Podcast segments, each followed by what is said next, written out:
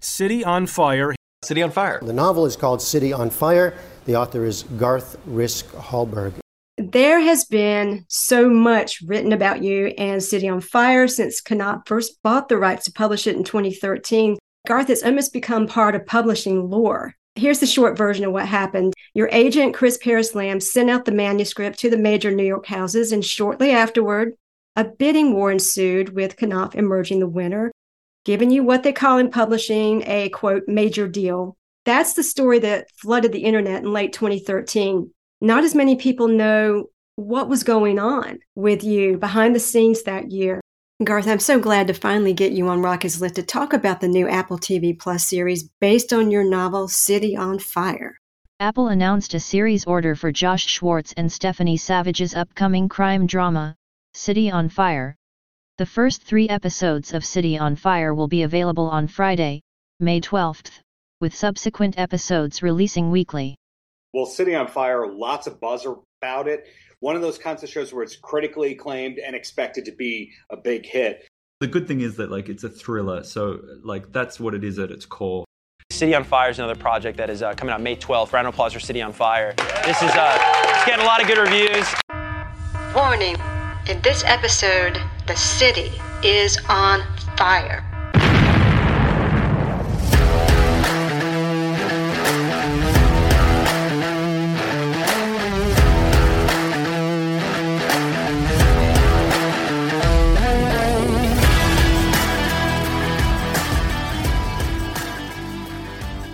Rock is lit. Welcome to season two of Rock is Lit, the first and still only podcast devoted to rock novels, brought to you by Pantheon Podcast Network. Make sure you subscribe so you won't miss any of the episodes featuring some amazing rock novelists and music experts. I'm your host, Christy Alexander Hallberg, author of my own rock novel, Searching for Jimmy Page, from Livingston Press. Find me on Facebook at Christy Alexander Hallberg and Twitter, Instagram, and YouTube at Christy Hallberg. Visit my website at ChristyAlexanderHallberg.com. If you enjoy the show, do me a solid and pop on over to Goodpods or Apple Podcasts and leave a comment and rating. As always, Wyatt, the Rock is Lit mascot, and I thank you for tuning in.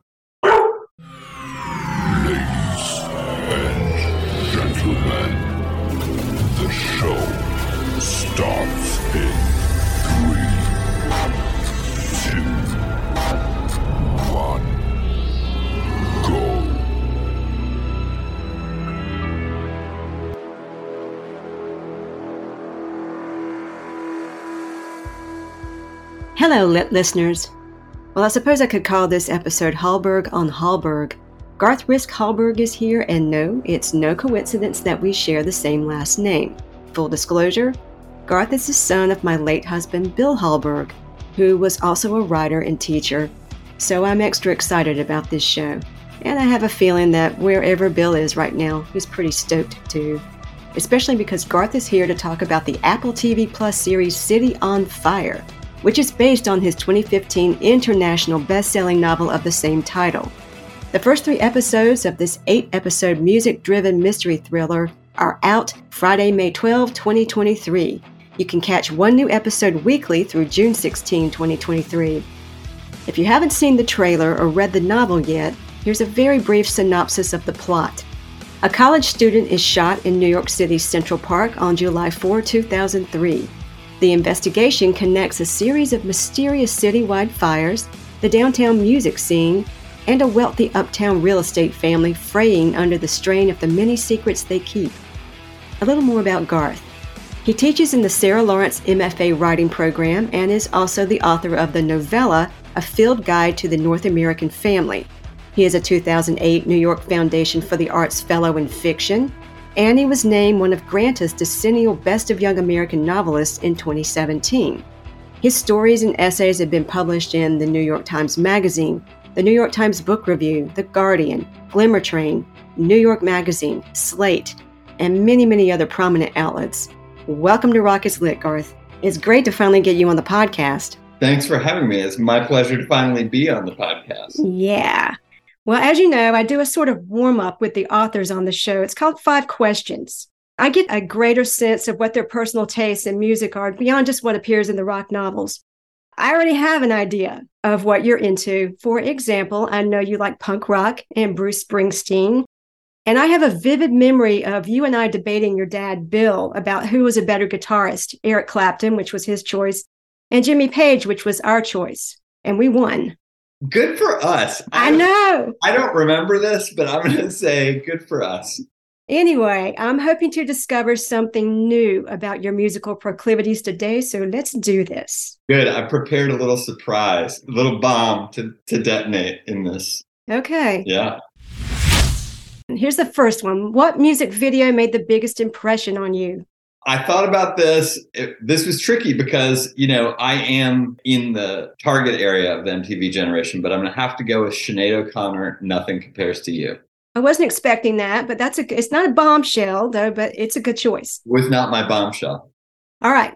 You're in a bar and you see a rock star sitting in a corner nursing a drink and reading City on Fire. Who is it and what do you do? And I think I know who it's going to be. It's Patti Smith. Yeah, I knew it.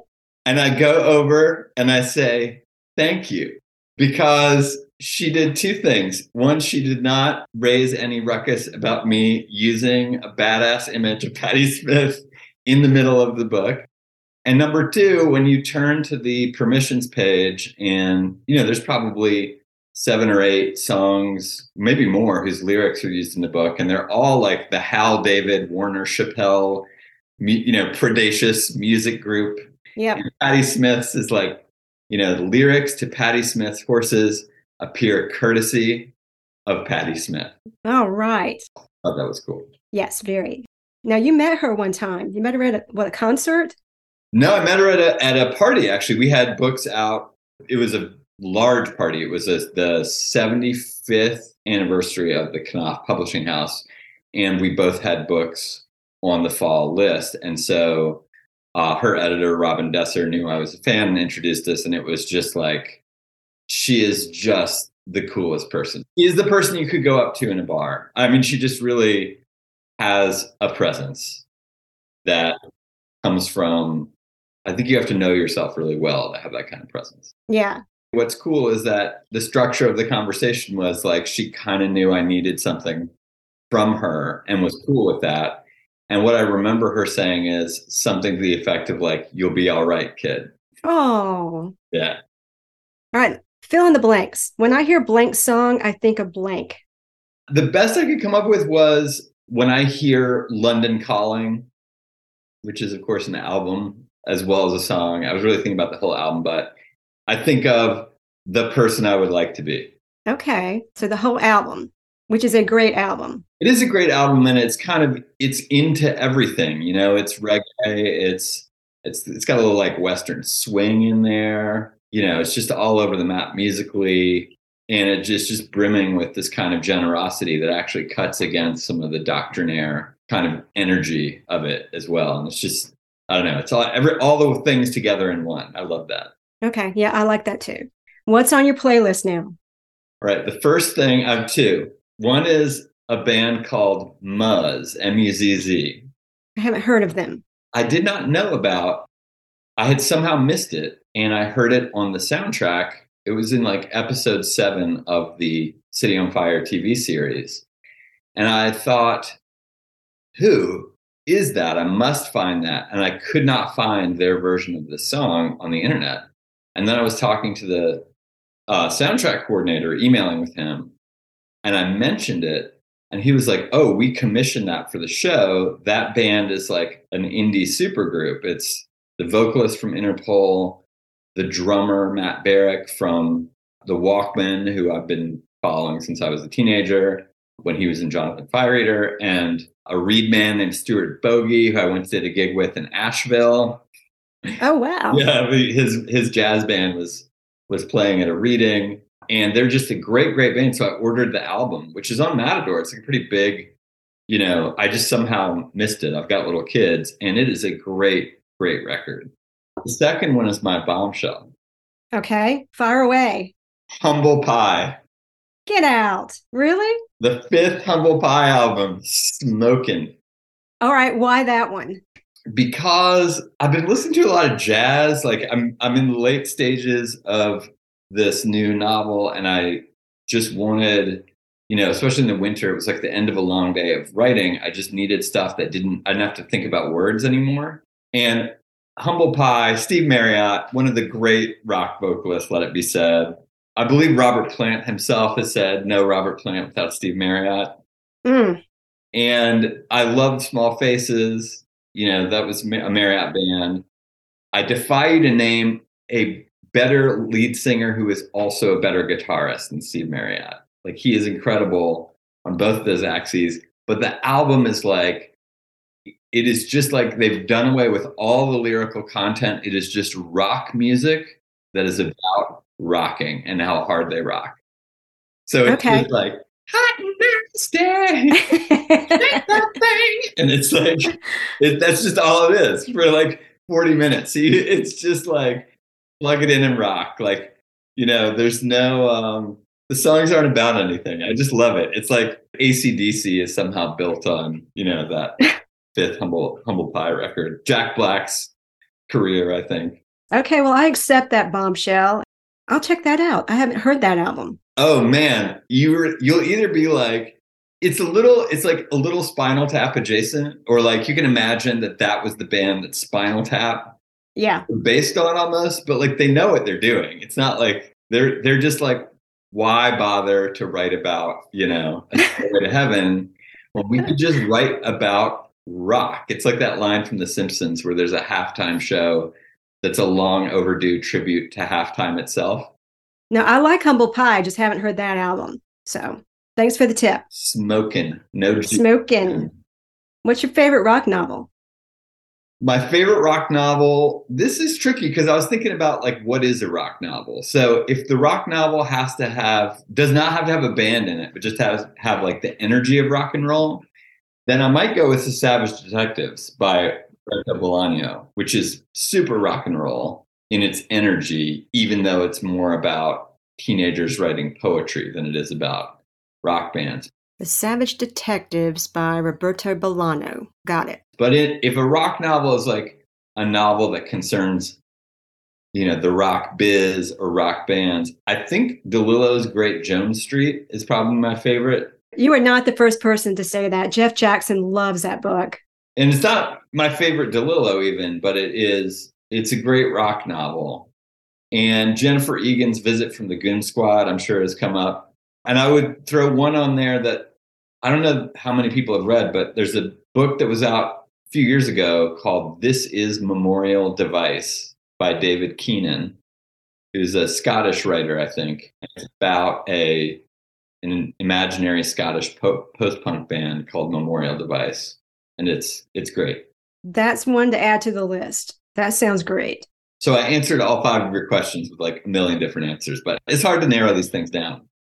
That's fine. You you don't you would not believe how many people have a whole long list for the what's on your playlist questions. So Yeah, what's on you your did really playlist? well. Yeah.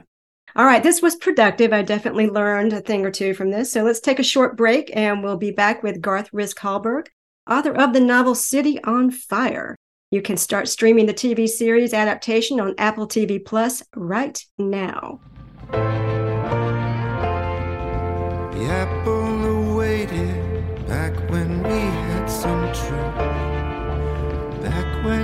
friends were still calling. I hesitated, was surprised to find you making all the same mistakes again. This is Garth Risk Hallberg, and you're listening to Rock is Lit. Hello, Pantheon podcast listeners. Christian Swain here to tell you more about my experience with Raycon earbuds. Our family now has three pairs of Raycon earbuds around the house, and my wife just grabbed a pair of the Headphone Pros to replace some headphones from a company that was double the price. And yes, she loves them. Now, if you haven't pulled the trigger on a pair of Raycons, or even if you have, but you're in the market for another pair because they're just that good, well, now is the time to check them out because they just launched their upgraded model of the best selling everyday earbuds. With Raycon's upgraded everyday earbuds, now you also get active noise cancellation, ergonomic design, and multi point connectivity that lets you pair with two devices at once. New quick charge function, three customizable sound styles, plus awareness mode. Available in a variety of vibrant new colors to complement any and all skin tones. I even have a pair of earbuds in a cool green color. I have tried just about every earbud known to humankind, and these Raycons are fantastic. Seriously, if you've been wanting to check out Raycons, there truly is no better time. You're going to ask yourself why you didn't check them out sooner, and Raycon offers a 30-day happiness guarantee. So, what are you waiting for? Go to buyraycon.com slash Pantheon today to get 20% off your Raycon order, plus free shipping. That's right, you'll get 20% off and free shipping at buyraycon.com slash Pantheon. Buyraycon.com slash Pantheon. And we're back with Garth Risk Hallberg, author of the novel City on Fire, which has just been made into an eight episode series. The first three episodes are now available exclusively on Apple TV Plus. So, first of all, let's just get this straight. Yes, Risk is your middle name. It is your real name. You didn't make it up. I've seen so many interviews with you and read so many interviews with you and people asking that question. So I thought we'd just throw that out there in your uh, extensive extensive perusal of my cor- corpus of interviews, um, it might not have come up, but there is another Garth R. Hallberg. That did come up. So if you ever run across the book "All Consumers Are Not Created Equal," that is not me. That is my my doppelganger, my double, who's out there. So for disambiguation purposes, the middle name has proved useful. Yes, but the name actually is your dad, Bill's mom's side, comes from her side of the family. She was a risk. So it's a family name. And I was just, you know, just saying, okay, there has been so much written about you and City on Fire since Knopf first bought the rights to publish it in 2013. Eh, Garth has almost become part of publishing lore. Here's the short version of what happened. Your agent, Chris Parris-Lamb, sent out the manuscript to the major New York houses, and shortly afterward, a bidding war ensued with Knopf emerging the winner, giving you what they call in publishing a quote major deal. And that was really significant because City on Fire is over 900 pages long. That's the story that flooded the internet in late 2013. Not as many people know what was going on with you behind the scenes that year. I mean, your second little boy was born in the spring. So you had two very young children at home, and your dad, Bill, was dying of cancer. Talk about a schizophrenic year. How did you negotiate all of the highs and the lows from 2013 without losing your mind? Well, I mean, the book had sort of given me. You, it's funny you said what a what a schizophrenic year. My experience of life has kind of been that every year is a schizophrenic year, and I don't, you know, that sounds glib or facetious, but I've actually found it to be uh, really helpful to me in kind of living. I don't want to use the phrase like the art of living because, you know, I would be like a bumbling apprentice at that. But I mean, I remember there was probably a time in my life where I expected, like, oh, this is just a bad year. Next year will be only good things. And that's just not how it is to me. To me, maybe some people's lives work that way. So the book had actually kind of started, it had been gestating for a while, and I'd been afraid to write it because I kind of knew the scale. And the year that I really started to write it in earnest was the year that my dad got diagnosed with cancer. I don't even remember what all else was going on that year, but I'm sure it was lots of good stuff and lots of bad stuff. And the book had just kind of become a way, like a place I could go to that was stable and where time moved in a different fashion. And it kind of gave me a place to stand a little bit outside of my life. I mean, you know this as a as a novelist. So I already had that. And I had that by 2013, I had that for six or seven years. So by the time I finished the book, the writing of it, which, you know, I'd made this thing that I thought was kind of unpublishable because it was not, it just didn't look like what other people were doing. But it also looked very much like what I had set out to do.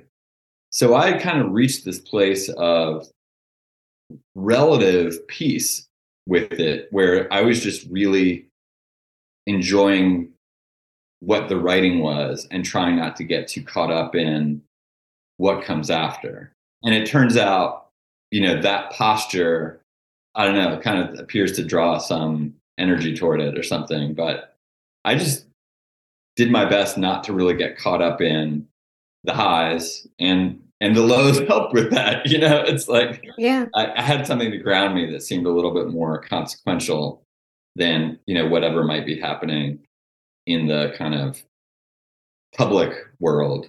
Nobody really lives in that world. You know, it's not it's, it's not a it's not a human scaled world.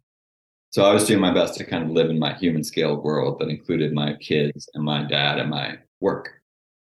Right. Well, that was never your dream, the big publishing deal. For you, it was the writing, it was doing the work, and then hoping there's somebody out there reading it. I think Bill was really the one who had the big dream about the, the big publishing deal. But I will tell you, you know, I mean, it was such a gift to him what happened. And I remember the day that you called to tell him that there was a deal in the works for City on Fire. And you said there were several houses that you were considering and you would let us know the next day. It was Tuesday, November the 5th, 2013.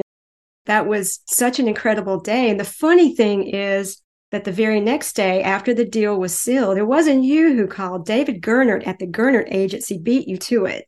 He was so excited. I mean, that's the agency where your agent works. And he was so excited because he had he had a relationship with Bill that he called him and just blurted it out. So the news got out before you could even get to him. But it was that was an amazing day. Well, he had edited my dad um, in the 80s mm-hmm.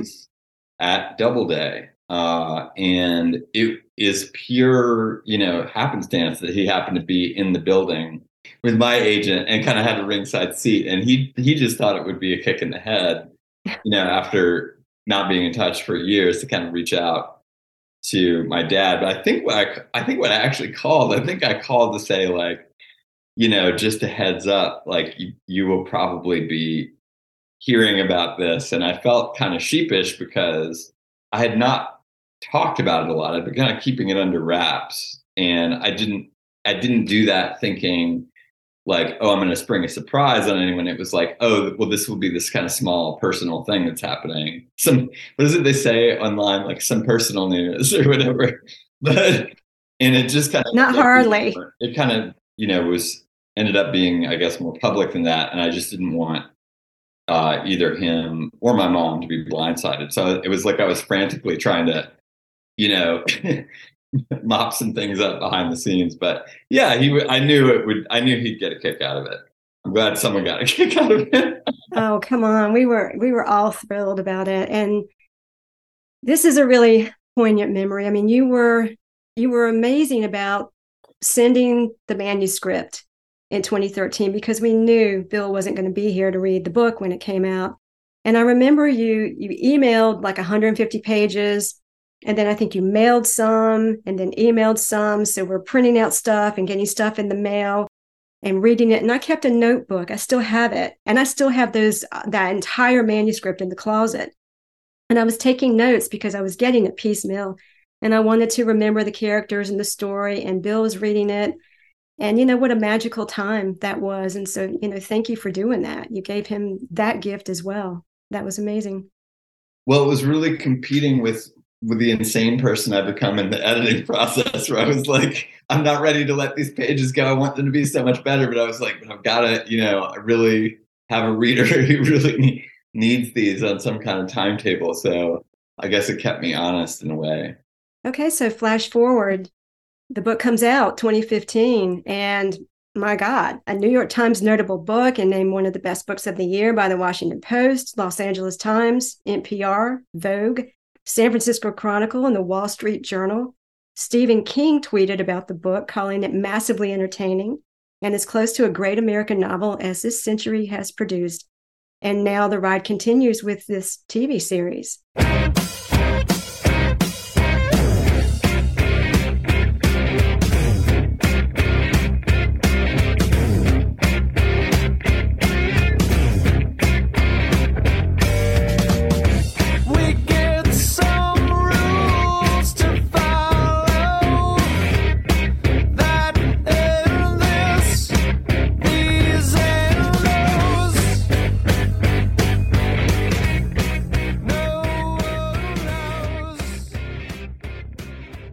Before we talk about the TV series, let's, back up a little bit and, and get more information about your background. You were born in 78 in Denham Springs, Louisiana, and lived with your mom, Vicki, and your dad in Baton Rouge, where Bill taught English at LSU. So you were three when you guys moved to Greenville, North Carolina. Is that correct? That is what I'm told.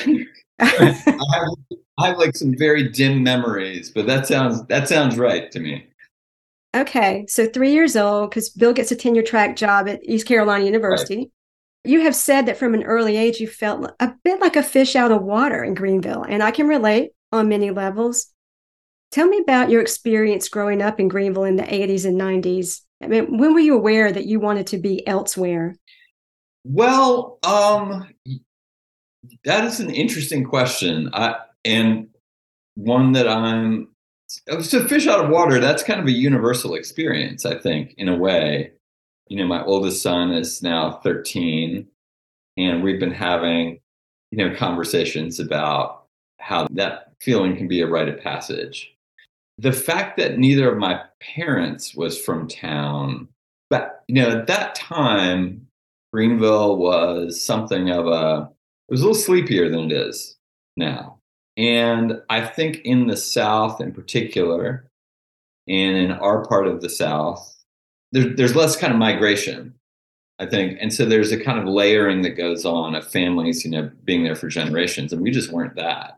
Yeah. You know, my dad was a professor. Our neighbors, you know, I don't think any of our neighbors were employed at the university. So we just, you know, it, was very kind of a bookish household. And I'm not, it's not like, you know, neighbors weren't reading books, they were just reading different books. And that may have conduced to just feeling a little bit like kind of moving between two worlds, like what was in the house and what was outside of the house. I'll never forget, I think it was 1984. My my parents were invited to a a Halloween party and you know, it was a it was a fairly Republican area. My dad decides that he's going to go as Ronald Reagan, but not just Ronald. So my mom was going to go as Colonel Sanders, which is interesting also. But my dad's going to go as Ronald Reagan, but he's going to go as Ronald Reagan, and he's going to have some fake blood because Ronald Reagan had been shot in like '82, and it's like. uh everywhere I ran in the house, like, uh, dad, too soon, maybe. Like, you know, like he survived the assassin. To my dad's credit, he did survive the assassination attempt, but maybe not the most tasteful thing. So it was that kind of it was that kind of household. It was a little bit of a like Gene Hackman and the Royal Tenenbaums moment.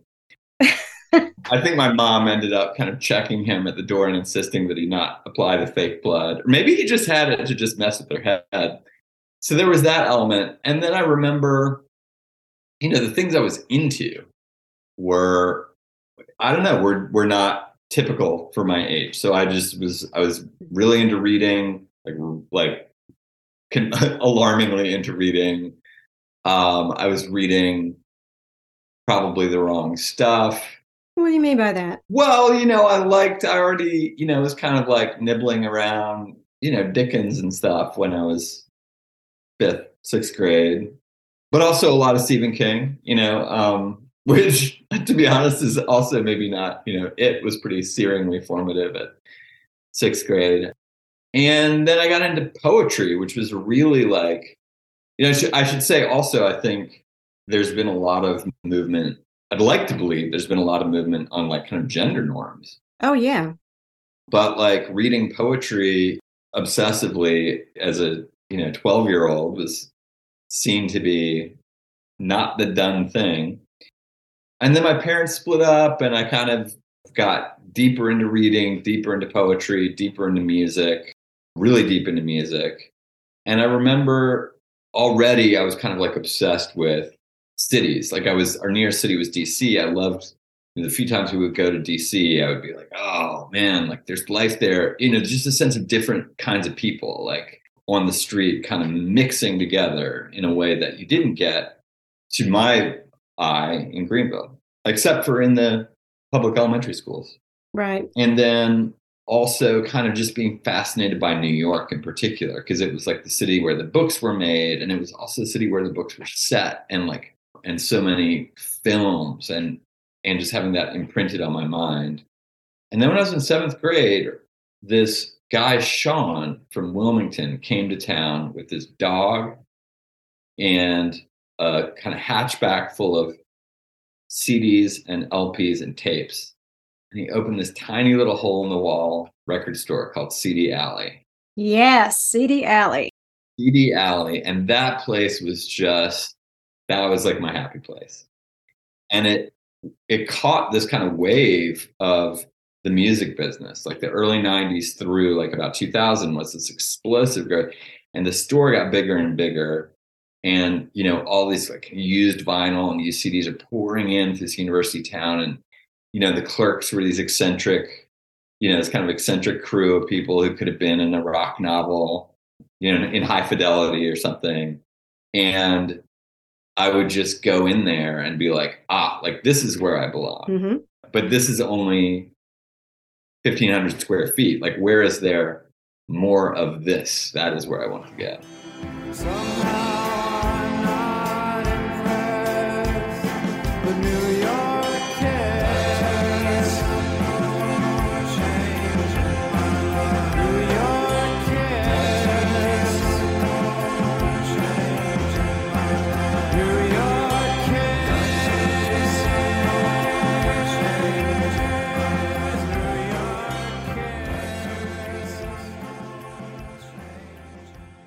Speaking of DC and New York, you have said as a kid, I had three escapes music, books, and cities. And all three of these merge in the novel and in your life, as you were just talking about. So you dove into the underground DC punk scene as a teenager. Because I understand that you were sending letters, tapes, zines through the mail to kids that you met on the scene and started driving up to DC in an old clunker that Bill gave you. So tell me that, tell me about those years and those DC trips and how they led you to New York City. Well, I had gone, I kind of the summer that I was, I guess I was 16, and I had, best to say, it was just like a complicated time. And I was kind of digging in my heels about a lot of stuff. And you're not, you're not thinking very long range at that age anyway. And I had kind of got it in my head that I was just like not gonna I was to kind of drop out of whatever there was to drop out of. Like, I didn't know what I did want to do, but I knew what I didn't want to do.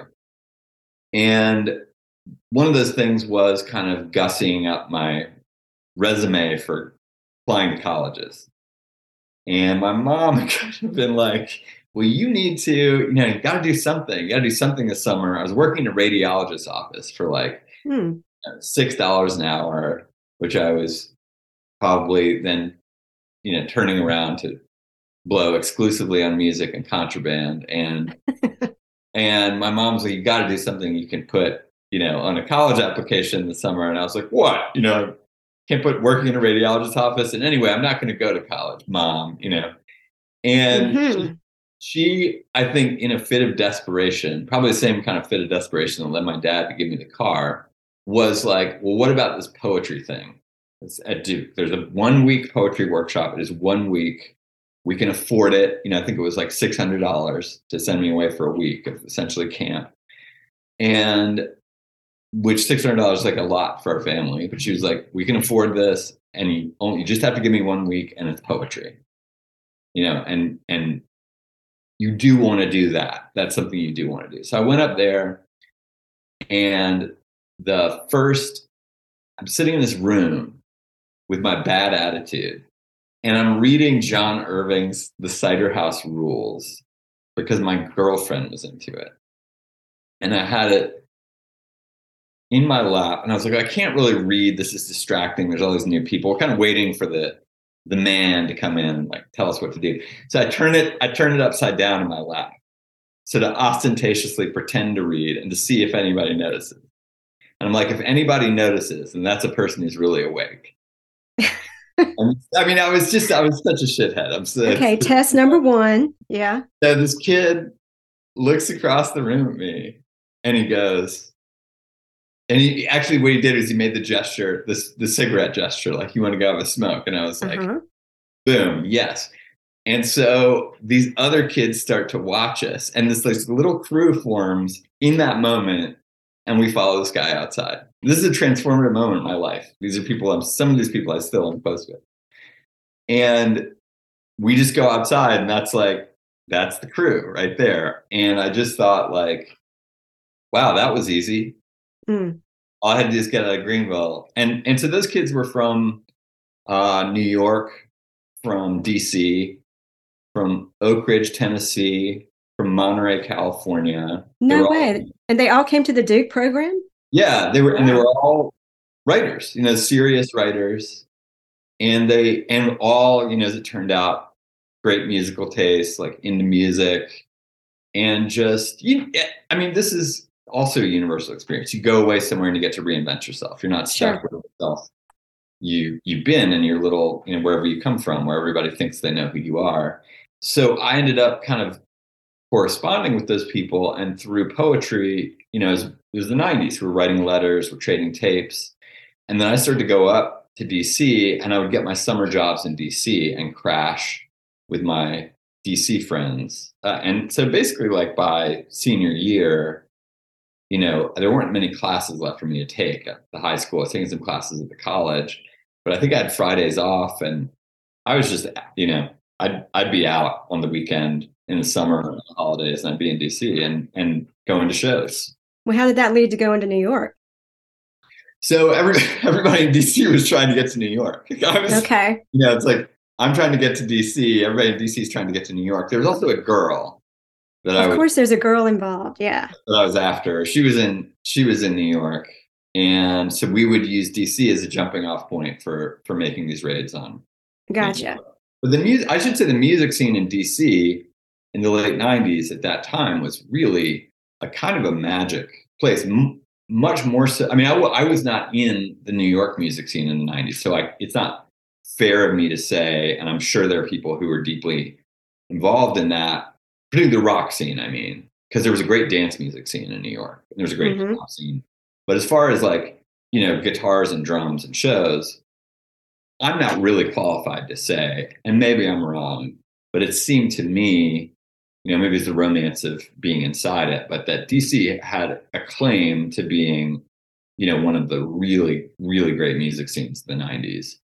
And what's more, it had an ethos. You know, it had a very unique sensibility because of really the band Fugazi and really because of Ian MacKaye, who's the lead singer of Fugazi and Minor Threat for that, and also because of the Riot Grrrl thing. But that was, you know, Riot Grrrl was like a, a logical extension of what Ian MacKaye was doing. So that was that worked really well together. But that if you were in that world at that time, it really ruined people's lives in a good way. I mean, it never quite, you know, there's always a little part of me that's like, am I being true to that? Yeah. The ethos. Is it true on one of your trips to New York when you were a kid that Allen Ginsberg offered a friend of yours a fig Newton outside of Delhi in the East Village? I was not on that trip. That was the legendary. That was like I had just missed that trip. I had I had met these. I had got not met. I had gone my first tr- run up to DC for a weekend. Came like a week after that. So I was hearing the stories. You asked how I got to New York. I was hearing the stories of like there was a, a beat conference or something in New York in February. I want to say it was February of '96 and uh, you know all these friends of mine had gone up and stayed at the Washington Square Hotel and uh, rubbed elbows with Gregory Corso and yeah, it was Allen Ginsberg Wow. was, was known to approach young men on the street and offer them fig Newtons and any manner of other things, but Yeah, that part wasn't shocking. I was just kind of interested in in how you were involved in that. But okay, that's just a part of the lore that your friends were were telling you about yeah, about New York City. Okay. yeah. Well, there there is a story about New York City that yeah, I definitely know you're involved in. And we're getting to City on Fire here. You took a bus trip to New York City and you're getting close to the city and you've got your iPod going and the Billy Joel song Miami 2017 comes on. Tell me what happened. What went through your mind? That was years later. That was in 2003. That was actually one week after the climax of the TV show. The novel involves the blackout of 1977. It was the people who bore the brunt of the blackout, struggling through a night and most of the day without lights, elevators, subways, or air conditioners. Steve Young reports on how they handled it. New York in July of 1977 faced a blackout that lasted more than a day. CBS News cameras captured that summer's looting, arson, and chaos. That era inspired a first time novelist. City on Fire's this season's most talked about new book. The TV show has transposed, and which is, I mean, to me, that's kind of an interesting story, but they've transposed the novel to the post September 11th era, mm-hmm. which is the era that I was actually kind of writing about when I wrote the book.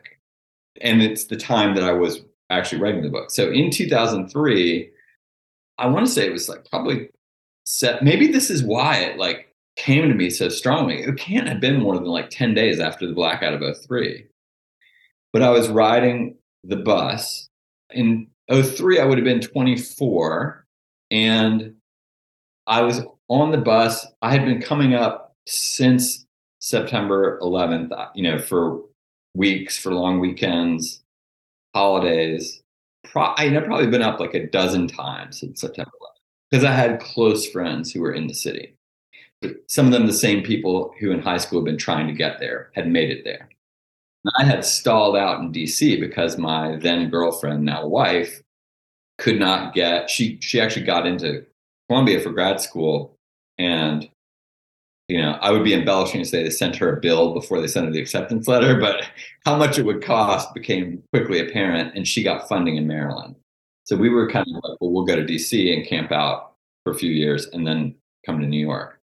But then September 11th happened, and it's like, you want to see your friends who you thought that day you might have lost. And I would be going up there frequently, but I would be going at night in the dark because I was working during the day. For whatever reason in 03, I was on the bus and it was daytime. So I could see the skyline like the way it had appeared when I was 17 and I'd be making like daytime trips up. And instead of having a Walkman, by that point I had an iPod. And the iPod, instead of having a tape in it, had like 30,000, you know, I'm exaggerating. It's probably that time 10,000 songs. And some of them like things I don't even know how they got on there.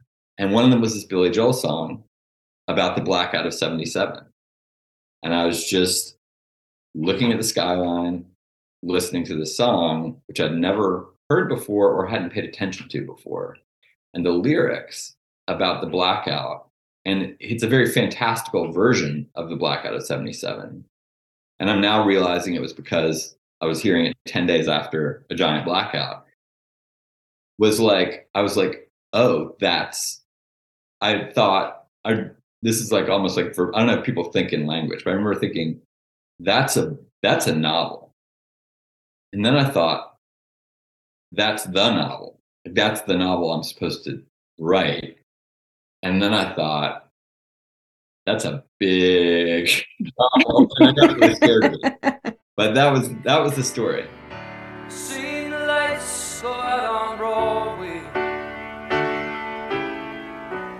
saw the Empire State lay low. And life went on beyond the Palisades. They all bought Cadillacs and left there long ago. They held a concert out in Brooklyn. Okay, so you go into the city and start making notes and then realize like you just said this is a big novel and i can't do this right now. And you just put it on the shelf for what four years? Yeah i did i mean i didn't know what i was doing. Uh, i wrote a scene that ended up in the novel and i thought i just like didn't know i just didn't know the approach somehow and it was like a huge leap from the scale of things i had been doing and I didn't even understand what I was writing in terms of like who are these people? Like I could see them, but I was like, what's going on. I just thought I don't I, I don't want to mess this up. I don't want to start baking the cake, not knowing how to bake the cake. It felt like such a gift. But I was also kind of being a huge coward. And I thought I would put it in a drawer and I thought I would come back to it in 10 years. Four years later is when my dad got sick. And I just thought, you know, in that moment, I was like, what's the thing that I would write if I never, you know, if I could only ever write one thing? What would be the thing I would work on? That's what I need to be doing right now. Oh my gosh. So you started really seriously working on it in 2007, which was the first diagnosis. I think that diagnosis came and I was just like, I need, Mm-hmm. I need, I need a place to go. Yeah. So it was kind of, you know, it was kind of like replaying what it was like to be a teenager. It was like, I need a place to go. And that place had been New York. And now I was living in New York, you know, like I was there, I'd made it there. And I was like, but I, st- I still need a place to go. You know, it'll have to be a different New York. When did you move to New York? Was that 2004? I was 2004. When I came up in 03, I was actually like to scope out like places. Yeah. Hey, lit listeners, if you're enjoying the episode so far, stop what you're doing and leave a rating and comment on Goodpods or Apple Podcast. I'll leave links in the show notes. Seriously, Rock is Lit is a new show in a sea of podcasts. Help me build momentum about this first and only podcast devoted to rock novels. The way to build that momentum and grow an audience, besides listening to the episodes and telling your friends to check us out, is to get Rock is Lit on some podcast lists with your ratings and comments. It'll only take a minute, it won't cost you a cent, and you get some good karma. Links in the show notes. Thanks so much for your support. And now back to your regularly scheduled program. Okay, our discussion is now firmly rooted in the time period the TV series based on City on Fire is set, so let's shift to the series. When you first told me months ago that the time had been changed from 1977 to 2003, I remember thinking, why? But then I realized the symmetry of those two periods, that there had been a major blackout during both of those times, for one thing. In 77, the blackout caused major panic and looting and violence and fires citywide. And I, I don't think there was that same kind of violent acting out during the 2003 blackout, but there was certainly panic, especially given what had happened in New York City on 9 11, less than two years prior. I'm sure the first thought people had was that the blackout was another terrorist attack. So the, the sense of uncertainty about what was happening in that moment and about the future of New York City and the country was very similar. And now, after having heard more of your backstory about writing the novel and when you wrote it, I have an even better sense of the significance of the change. I'm really interested to see how the shift in time plays out in the TV series. Yeah, I mean, I I think there's probably to be completely honest, I think there's probably you know one way of looking at that that is just a crass commercial consideration. I'm exaggerating a little bit for effect but you have to think you know when you're making when you're writing a novel you can do anything you want. Your sunk costs are like your pencil and your paper. Right. if you're going to get together the budget and and moreover all, all the people's time for a tv show you might think sort of carefully about how is this going to land like how is this going to play out once we're once we release it in a way that i try never to do when i'm writing. And when the book came to me in 2003 the parallel like i was like oh i've been living through this thing for 18 months now this kind of altered state this kind of post september 11th stranded between two worlds one dying, one not ready to be born, I think is the Matthew Arnold line. And that was how that time period felt. While from above, the Bush administration was frantically trying to clamp down on that feeling and be like, nothing, you know, like, nope, it's same old world. And in that world, we go to war, you know, but, but on the street, when I would go up to New York, it would, you know, and in the bars and in the clubs and in my friends' apartments, it was like, no, there's something there's something happening here that's making everybody ask questions about how should I be living right now? Because there's no tomorrow is not guaranteed. And it had seemed to me like, oh, I can tell this story. I can get the distance I need to tell that story by looking at 70s New York when everything was up in the air and the city was kind of in ruins a little bit. And I can just go there and write about that and not think consciously about anything I'm trying to say about now. And somehow, you know, the mirror effect will happen. And I thought, like, part of why I felt I had to write the book, I was like, nobody else is going to see that. That parallel is like, if, it doesn't, if I don't write it, nobody else is going to write that book. So as a reader, like, I've got to write it. By the time the book was published, Rachel Kushner had just written a great book, obvious, uh, arguably a rock and roll novel, The Flamethrowers.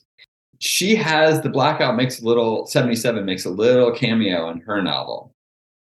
And it was like that people had started to look at that time period, the bad old days, you know, the punk conceptual art era of the 70s. You know, you could tell people were getting interested in that. By the time the book was published, uh, or maybe the year after, no, it was that year, I think, one word, vinyl, the Scorsese Mick Jagger series. And that thing, you know, love Scorsese, all due respect to Mick Jagger, that thing was a bomb. You know, I didn't, I didn't see it, but it was like a real turkey. I think you're making a TV show, you might be like, well, you know, maybe we don't want to, you know, David Simon did The Deuce, Baz Luhrmann did a show. That period had kind of been mined. And so Josh Schwartz and Stephanie Savage, the producers, came to me with this kind of touching you know, it's kind of it was kind of touching in a way. we were we were in talks, and it was like, "There's this thing we want to ask. You know, you're going to hate this." Like, I know I read that they were really nervous about asking you about changing the time. I mean, I don't know if they were actually, but it makes a good story, and they did seem a little nervous. And I was just like, the minute they said it, I was like, "Yes." I was like, "I love this." Like, I was like, "You've." It made me feel seen in some weird way that they would have read this long book about the 70s and seen which is what people you know that's what a lot of the kind of i don't know for lack of a better word campaign i guess that they do around a book it was like that was kind of like the hook but like underneath the hook for me the person who wrote it like a lot of stuff i care about is like the characters the plot you know the idea of a city on the brink of something and for them to kind of see be able to see that i thought you guys are writers. I didn't know them as writers. I just knew from that way of reading that they must be writers. And and moreover, I just thought, oh, that's great. That's going to free you up to make something that doesn't, you know, that can be good TV and not worry about, you know, everything being perfect matched with the book. Like it would open up a space of free play.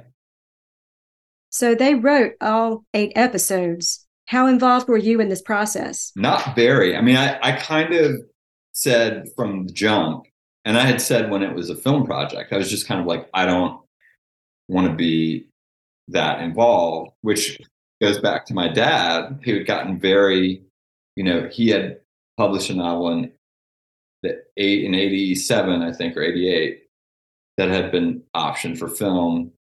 And he really, really wanted to see it on film. And I always thought, and I was young, I mean, I was like nine, but I was like, Dad, I think you've got this backwards. Like, they, you know, the film option, if you can live, you know, modestly, like, is a salary for a writer. It's kind of ideal for someone not to make something. So, right. as long as the option's alive, you know, but he, he really saw it the other way. He'd spent some time writing a script. And I just thought, that's not something I'd be good at. I don't feel any calling. Like, why would I want to do that? I've got these writers in the room who know yeah. how to write TV and who are thinking like writers. And I just have to decide do I trust them? And if I trust them and I say, okay, this is now yours, it's like a leap of faith. I got to step back. I can't then try to control it. I did have kind of a license to kibitz. and did you? I did from time to time there's one thing in episode one that I think came from a note that I gave that is actually a lovely thing. there is something in mid-season that I suggested that's a larger thing that I'm pretty pleased with myself about. and because there was a plot change, and I said, okay, I think this is a good plot change, which I won't give away. But I was like, if you change the plot in this way, I think you should consider making another change somewhere else to offset it. And I think I had one more kind of kibitz thing that was maybe useful is when they cast Jemima Kirke as as Regan. And I thought like, oh, that's a brilliant piece of casting. And it's also gonna be it's gonna be like it's gonna open up this other space for this character and her brother than her than is in the book. Had you seen her work before? Because I wasn't familiar with her. I just know that she's the daughter of the drummer from Bad Company, Simon Kirke. There you go. That was all I knew. Of course. And that was all I needed to That's know. right. She um I I knew her work from girls. I loved her Okay. work from girls. And then uh sh- I used to see her around the playground. Really? Nice. All right. I knew who she was also. And um that I don't like I mean we may have glancingly talked once, but I mean it's if if so, it was not memorable. Not memorable, not because she's not memorable, but not memorable because I'm not memorable. But um yeah, I just I knew enough to be like she's gonna bring this ferocity that is there in the character I wrote, but that's that's sublimated or kind of repressed because you know in, in 1977 your formative your college years you know if you're thir- in your mid 30s were like you know the early 60 59 to 63 the life of a woman you know working woman mother and and how much of that ferocity you can let out Yeah. is just different and sh- i just i think she just i think it's such a great performance. But i had just sent in a note. I was like this opens up this dimension between her and her rebellious brother. Like she's equally got that rebellion in her you know? And it's like it's a different dynamic but it's the same dynamic. It's great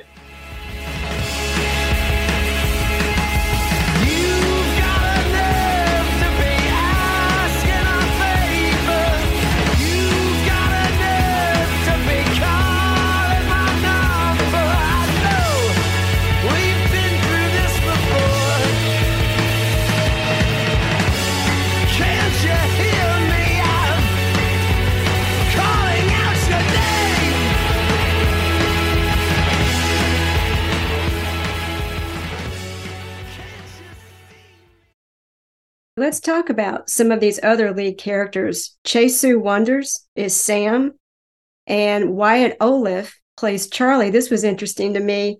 Wyatt was actually born in 2003. i read that in the paper last week and i was like that's wrong it can't be I know. So, as I understand it, he was the youngest member of the main cast, but born in 2003. Interesting. Let's talk about the music in the movie. The music is so important in the book, and we're talking 1977 punk, and you can just picture the downtown scene in New York at that time. We're in 2003 in the series. Tell me a little bit about what to expect with the music in the series. So that was that was actually the other part of the the pitch to me for the time shift that that actually made this weird kind of sense. Josh Schwartz in 2003 was in his early 20s. We're we must be roughly we must be almost exactly the same age. And he had just written the first season of the OC. So he was kind of like a wunderkind. And he his music was, you know, um, which she's still very passionate about, is, you know, was like indie rock, New York, that era. Yeah, yeah, yeahs, strokes, Walkmen, Interpol. And if you remember, uh, the Peach Pit of the OC was the bait shop. they would book bands. You know, these bands would come and play, you know, gigs on the OC. I think because Josh was like, I want to get this band to come and play. Wow. Yeah. And I had, uh, you know, then acquaintance, now, you know, friend Hamilton was in the band The Walkmen. I've known Ham since '96, since I fell in with these DC people. Mm. And Ham's cousin Walter, who was also in the Walkmen and who lived across the street, was in a band called Jonathan Fire Eater. And that band, if you read Lizzie Goodman's book, Meet Me in the Bathroom, that was like, that's the band she starts with. So that was the band that was like, it was this huge buzz band that kind of exploded because of the late Stu Lupton, who was the singer. You know, he had some struggles. Yeah. And he was, and that band, their sound, their instruments, Stu himself, the fact that they reformed partially as the Walkmen was kind of the inspiration for this band, Ex Post Facto, in the book. Okay. So that made a weird kind of sense. That's a interesting connection. And the fact that, you know, all of a sudden 2000, 2001, 2002, 2003, you know, rock music was again kind of at the center of the musical world in New York and all the things that went with that, you know, like sex, drugs, and rock and roll. It's like part of the kind of collective, you know, release of energy after September 11th, I think. Sure. Made it like a really intuitive transposition. The t- two challenges, I think, in the transposition, and I think they're harder than moving it from 77 to 2003, just the musically, is like the, the music scene, as I understand it, of the mid 70s had really had a kind of ethos, Mm-hmm. like a kind of, it was almost like a philosophy that went along with punk. And I would say, from where I sit, like indie rock of that of the early aughts, like didn't quite have this philosophy. So you have to do something with that the show. You have to sort of build it up. And what they did is they, you know, that really worked, I think, is used Sam's relationship with the music. Okay. The music feel really important as a as a pathway of possibility for life. The other complication is that you then have to make music. Like I can write a novel, I can just write song names. and like you can imagine what the music is. But for the show, they had to actually create the band Ex Post Facto and record an album's worth of music. Okay, let's talk about that. The music is composed by Jason Hill. And I like this about the trailer. When I first saw the trailer, I thought, I, I know this song in the background. And uh, it's it's Queens of the Stone Age. It's like the piano cover of Queens of the Stone Age hit No One Knows. So we've got that. Jason Hill's composing the music. The soundtrack supervisor, and I should say he the I believe the trailer was kind of out, you know, was done by a someone who specializes in trailers. Okay, so they outsourced that. Yeah, so the trailer music, you know, the it's an awesome trailer. Mm-hmm. Vibe of the trailer is kind of it, it'll get you in the door, but it's it's very musically, sonically, and in other ways, it's it's very um, it's only one kind of tiny corner of what the show's got going on. So the music for the the show, the Ex Post Facto music is much more guitar driven. Our music soundtrack supervisor is a guy named Jonathan Leahy, who's great fun to email with. I gather what they did, um, Josh had talked about this early on, was they'd kind of convened a writer's room of kind of like kind of an indie, you know, music who's who of, you know, the New York scene right now. Jason Hill, you know, uh, was uh, was in the room. I think another uh, producer, and it kind of written, you know, it gotten different members of this group to write songs as ex post facto, and then one of them, and then the actors, Nico Tortorella, who plays, who's William. incredible, William, sings them, and then Max Milner sings them too, doesn't he? Is Nicky Max? Milner, who replaces William in the band, takes over the band, sort of hijacks it, and turns it into a different band, but can't write songs. His character uh, then also sings the songs in live shows. So you get two different vocal interpretations, and and the songs are good. So you've heard the whole soundtrack and you've seen the whole series. What's the verdict?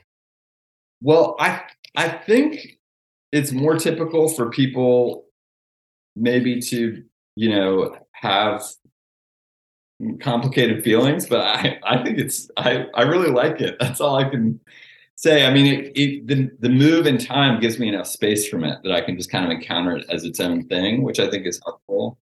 But I think it's very true to the spirit and the tone of the book, which maybe not such a good thing for some people, but for for me, that's what really matters to me about it. So it's got this to me, it's got this wonderful kind of human quality to it, and you really get to know and care about these characters, and I think it stands out somehow in that way. Apple plans to release the songs online and on limited edition vinyl.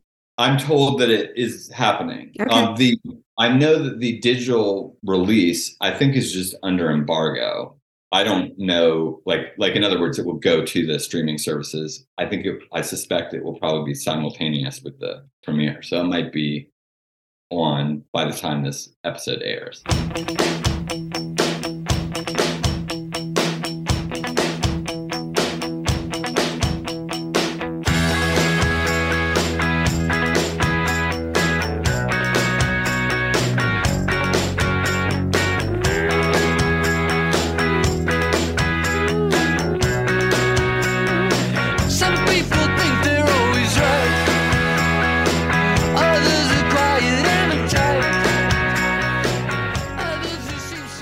Got the idea for this next bit from Peter McDade's rock novel, The Weight of Sound. It's a game called Only Pick One. You can only pick one in each category I'm going to throw out. First category music formats CD, vinyl, or cassette. Vinyl. I figured you'd say that. I was going to throw in streaming, but then I thought, no, he'll, he'll mm-hmm. never he'll never pick that. Category two, Desert Island 1970s punk artist. Patti Smith, television, suicide, or Lou Reed. Oh man, so I only get Lou Reed stuff from the '70s, not from the '60s. Only the 1970s. We're honoring the novel with that category. I got to go with Patti. I figured. This one, I abs- I don't know what you're going to say. Desert Island early 2000s artist. Yeah Yeah Yeahs. The White Stripes, The Strokes. I think Yeah Yeah Yeahs. Okay. Do you know that you can find quotes? There are whole websites that have quotes just from City on Fire and then quotes just from you from interviews. It's it's kind of scary actually. That sounds like a Chat GPT Uh, generated. yeah, yeah. All right. Favorite quotes from City on Fire, the novel, because I, I haven't seen the series yet. First one Sometimes you weren't yet the person you needed to be to do the work you needed to do. Number two, the reason we can say anything we want in America is that we know it makes no difference. The last one, but I guess what I would want to leave each of you with finally tender some evidence of against a life's worth of signs to the contrary comes down simply to this. You are infinite. I see you. You are not alone. Well, I can eliminate number two because that is basically rip off of something Philip Roth said. I do, even though I wrote it, I do, I, I do really like number one, but I guess I got to go with number three on that. Why why are you going with number three instead of number one i'm curious Oh, you know, I don't know. Something, there's a kind of, both of those lines, one and three, are things that just kind of popped out of the end of my pen. The first one, I think, is very truthful. Like, I, you know, kind of came out of the end of my pen and I was like, oh, yeah, yeah, that's, that's pretty, I haven't thought about that before, but that feels really true. But the other one is the end of the novel, and there's something that happens. I, in my experience, at the end of a novel, particularly a long novel, where you, you're getting whatever comes out there is going to be the last line of the novel, and you don't know what it's going to be, and you only get one crack at it, and it's terrifying.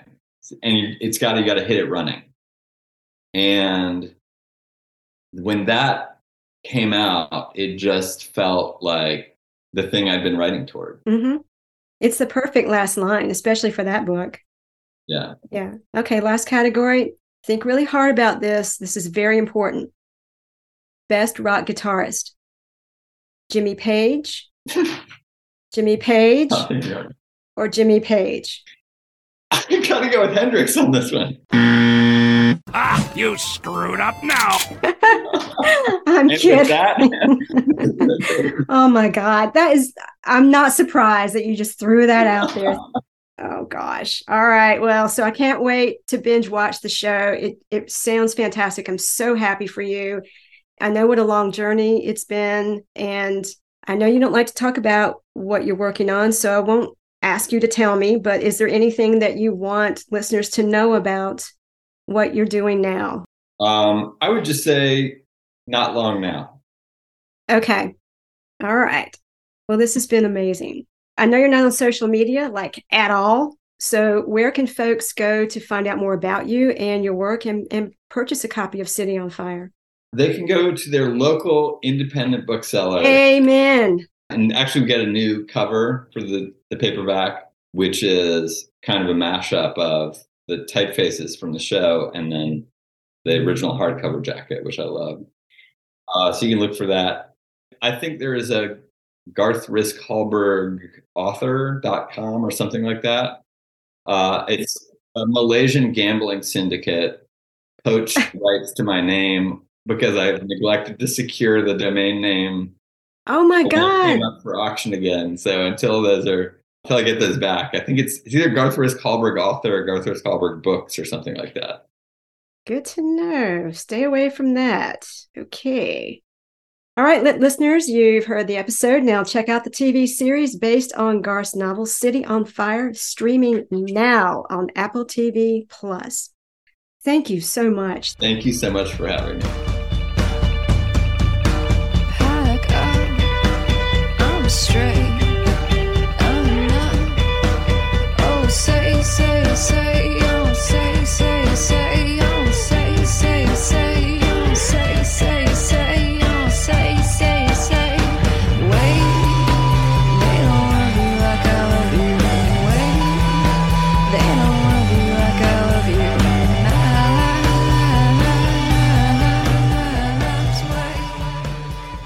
Stay tuned for upcoming episodes of Rock is Lit to hear from more great rock novelists and special guests who will offer commentary on the music or musical events featured in these novels.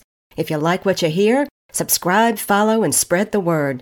And check out the Rock is Lit Vault on my website for news, bonus material, and outtakes from episodes. Until next time, keep rocking and reading and getting lit. Rock is lit.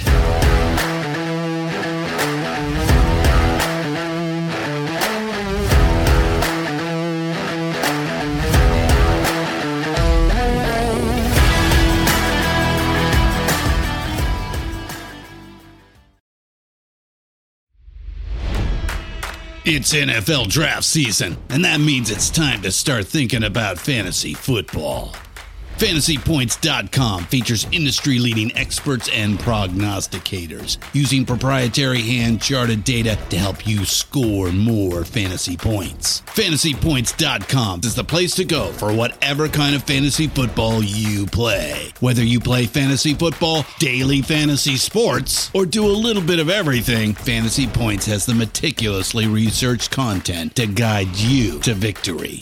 And why wait for the fall? Fantasy Points also covers the new spring football league, the UFL. Join the guru, John Hansen, Scott Barrett, Joe Dolan, and other massive names in the fantasy football universe with an exclusive offer. Use code Pantheon for 15% off any fantasy points package, including the all in package, with access to every article, tool, and data nugget that Fantasy Points has to offer. That's fantasypoints.com and code Pantheon for 15% off at Fantasy Points. Fantasypoints.com, code Pantheon. Score more fantasy points.